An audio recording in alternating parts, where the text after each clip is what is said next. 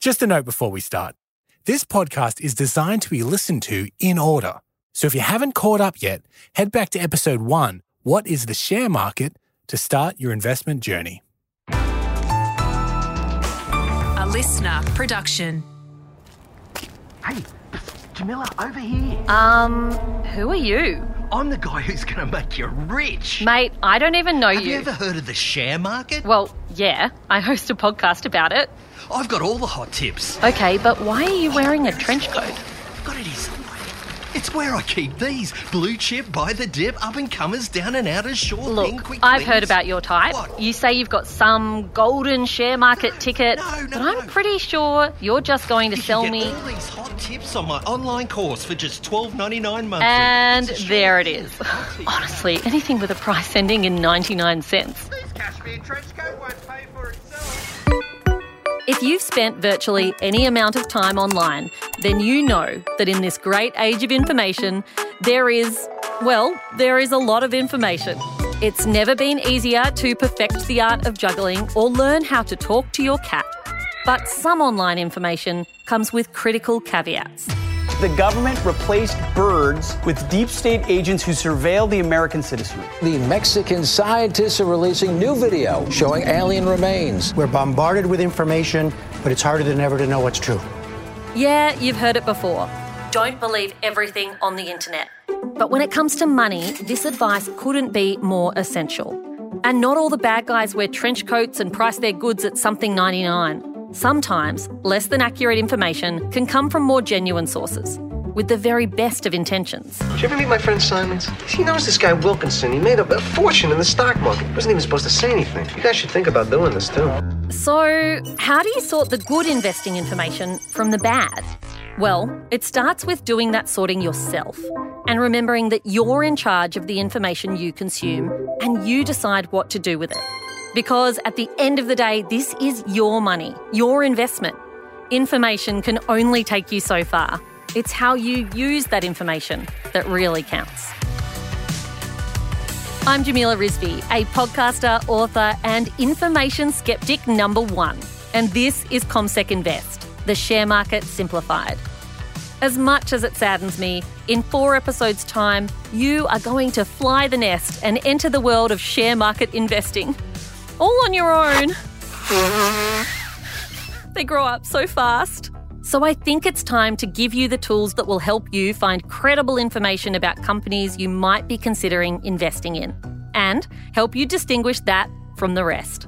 A couple of decades ago, when you wanted to go and get some hot stock tips, maybe you're wandering down to the pub and you have a chat to Charlie at the bar and he's just told you he's got a hot stock tip. That's Jess Irvine, the personal finance expert at CommBank. She's also got two decades of business journalism under her belt, so knows how to sniff out good information. Today, the pub is the internet. We're just exposed to so many casual conversations. There's lots of Charlies out there, and they've all got some hot ideas. And I just think the immediacy and the accessibility of that information via social media, via the, the internet, is unprecedented. And it's something really new for younger generations to have to navigate. One of the most important investing skills is knowing how to verify the information that comes your way, being able to identify what is credible and what isn't. Not all information was created equal. The Things like the Financial Review, the Australian newspapers that have been around for a long period of time, they rely on their information being very credible and understandable, and yes, otherwise they won't continue to exist. You'll remember Craig from episode three. He's from CommSec, and his team publish a lot of commentary about the share market themselves. And I know a podcast brought to you by CommSec saying that CommSec is a reliable source. But organisations like CommSec have such strong credibility because they are held to a much higher standard than a lot of online content, which can often sound like this. Let me tell you how to never work another day in your life with this one secret rule. Or this. Better invest in this company soon. It's going to be mental. I promise this won't let you down. Information that has been checked and checked again should be top of your list. Even this podcast has been through multiple checks before being released into the wild. My major sources of information when I was reporting on the economy and the outlook are really those respected, you know, government run sources, so the Reserve Bank. If you're looking at shares, the Australian Stock Exchange is a great place to start. We actually spoke to Graham O'Brien from the ASX earlier in the series. Graham, anything to add here? Shameless plug for the ASX, but we have lots of information on the ASX website that have been developed over time. It's actually even used in secondary schools these days, so even high school students use it as part of their education. There's a whole host of resources helping people get started in the share market, understanding what are some of the steps that I would need to do to research a company. I'm glad you brought that up, Graham, because the goal of information gathering is to learn more about companies you might be considering investing in. For example, if a company is facing some sort of issue, that's a crucial piece of information which you need to know. Australian beef could soon return to British plates under a new trade agreement. Purchasing a PlayStation 5 has only gotten harder. The key reason? A global shortage of chips. These sorts of issues can make media headlines and impact share prices. But there is also other company information that, while perhaps not front page headline worthy, is worth keeping up to date with like when a company invests in new technologies or is considering a merger with another company. For instance, a company is looking to take over another company, they'll disclose that to the market. So everyone has got the information out there and they can look at the potential acquisition to determine whether it's going to be a good buy or not. Pick one company you're interested in, download the annual report. You're looking at historic performance of the company, what that says about their future strategy, and the confidence you might have in the board or the, the CEOs to deliver strategies going forward. That's something you have to think of as an investor. You can find company reports and other important information on websites like the ASX or CommSec. And they are definitely super easy to read and make for a really great Saturday night. But maybe they're not for everyone. It's not always necessary for you to read up on every company's annual general meeting minutes or trawl through a history of their reports. But it is worth doing your due diligence before you start investing. And one way you can do that is finding out how a company has performed in the past. Although past performance isn't a guarantee of future performance, we learn a lot about a company from its history. Think about the role that statistics and information play in the sporting world. Somebody that's playing first class cricket will be hitting at about a thousand watts. Thousands of different shots, where it was on the pitch, the angle, that will then produce a number which will tell us how likely that is to result in a goal. No one knows how a team is going to perform in the future, but we can use a whole range of data to see how they've performed in the past. How many games have they won in a row? Do they struggle in wet weather? Maybe they have a new coach that isn't working out so well. Let's move from the pitch to the boardroom and ask the same questions. How many years in a row has this company made a profit? Why did it struggle financially during the winter months? How's their new CEO doing? The more questions like this you can ask about a potential investment, and the more you know about a company and its operating environment, the better you can predict its future success.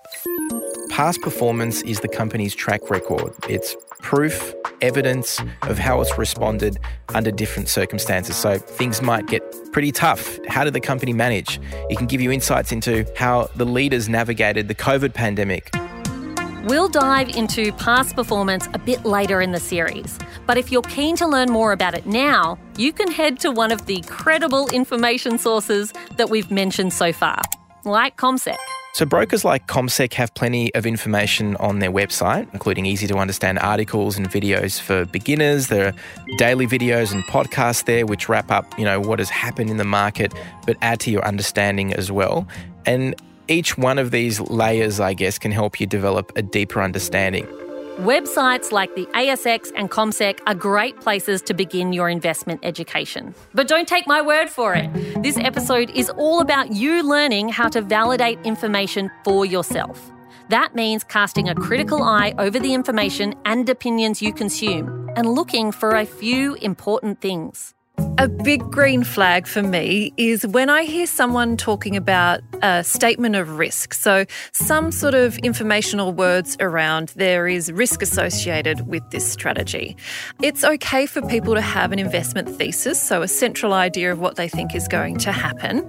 But I want to hear people saying, but I can't see the future. Uh, there is a risk that things could turn out differently. It could turn out higher than that, it could turn out lower than that. I want to see people grappling with the inherent uncertainty of investing. Now, I don't want to toot my own horn here, but we've tried to be balanced with our language during this podcast.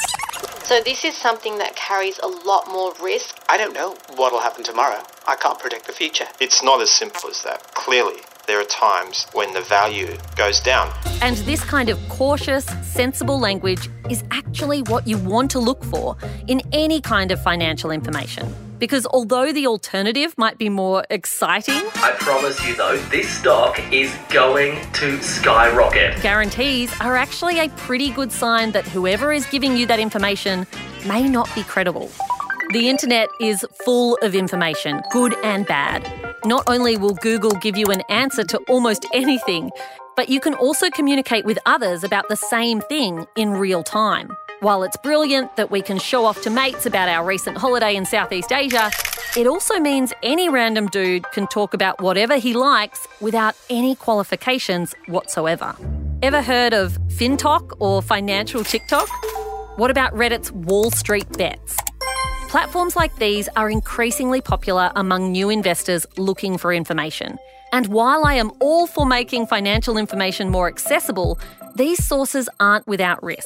I remember just looking through the Wall Street Bet subreddit and seeing all of these people talking about how much money they were making and encouraging others to invest as soon as possible. You'll remember Tom from our last episode. He invested hundreds of dollars into video game retailer GameStop after reading about it on the social media platform Reddit. Some of the users said they were actually like financial advisors, but honestly, most of them were just talking about GameStop and why everyone should buy it. I didn't really do any actual digging into the company or look at past performance or anything. I just invested based off what I saw on Wall Street Bets. If you're not familiar with the GameStop story, it's worth looking up. Tom, along with a lot of other people, lost his money after the company's share price collapsed. Many of those people got caught up by internet hype and failed to do their due diligence. They invested based off nothing more than a stranger's recommendation on social media. I think relying on other people when you're a retail investor is not the greatest thing to do.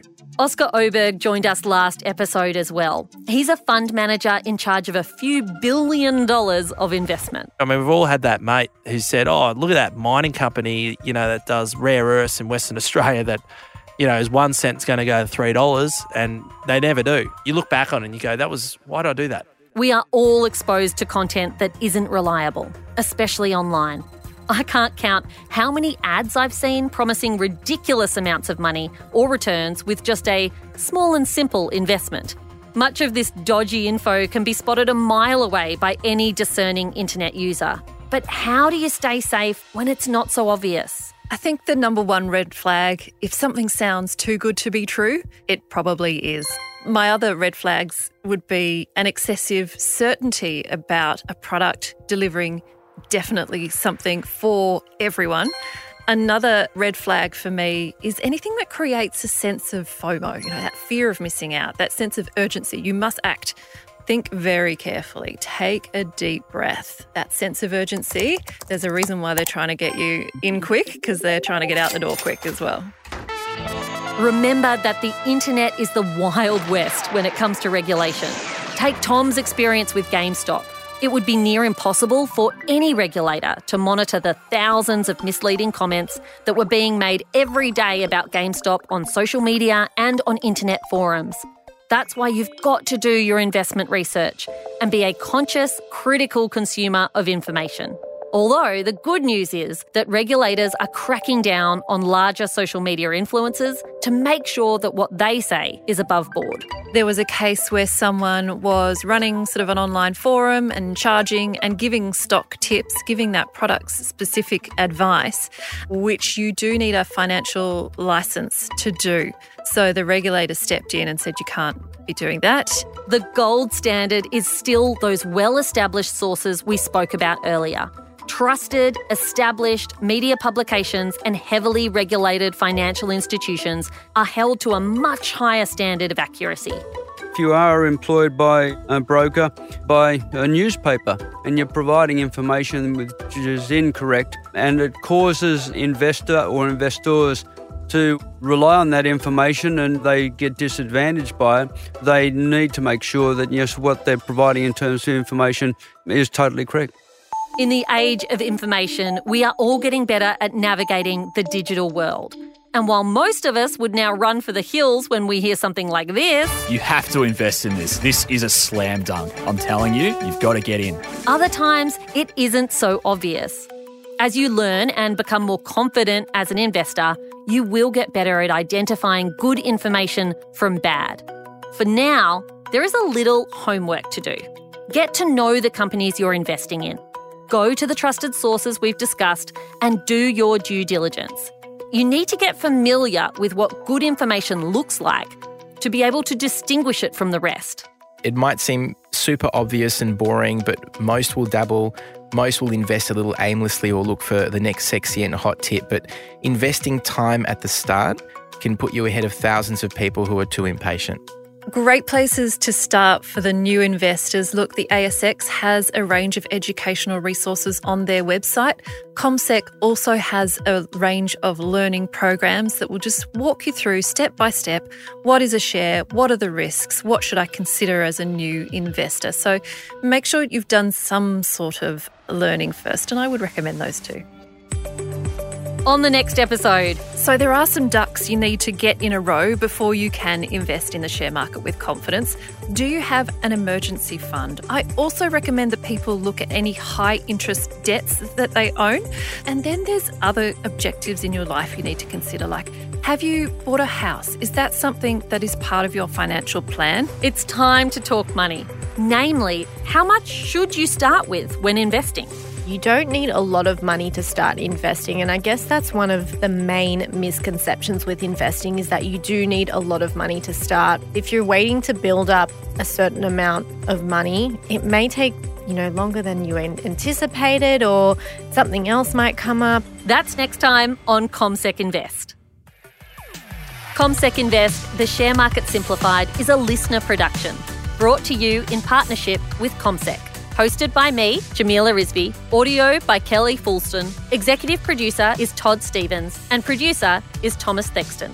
This podcast is prepared, approved, and distributed in Australia by Commonwealth Securities Limited, CommSec. The information and views expressed in it do not take into account your objectives, financial situation, or needs. Consider the appropriateness of the information before acting, and if necessary, seek appropriate professional advice. Opinions expressed are those of the individuals referenced and not CommSec's.